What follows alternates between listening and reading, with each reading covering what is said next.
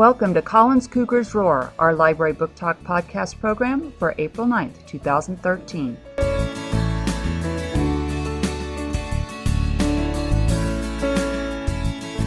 Today, Kathleen from 4B is going to tell us about a very interesting book that she has read this year.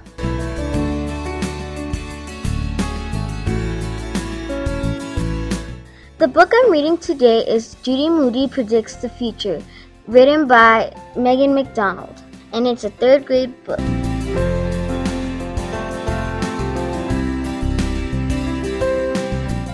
This book is about a girl named Judy Moody who gets a mood ring. She wants it to turn purple because it's a top of world color.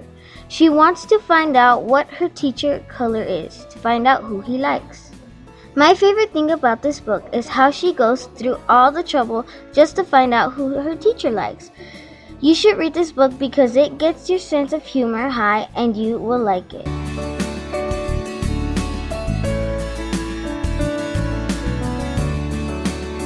Thank you, Kathleen, for joining us today and telling us all about Judy Moody Predicts the Future.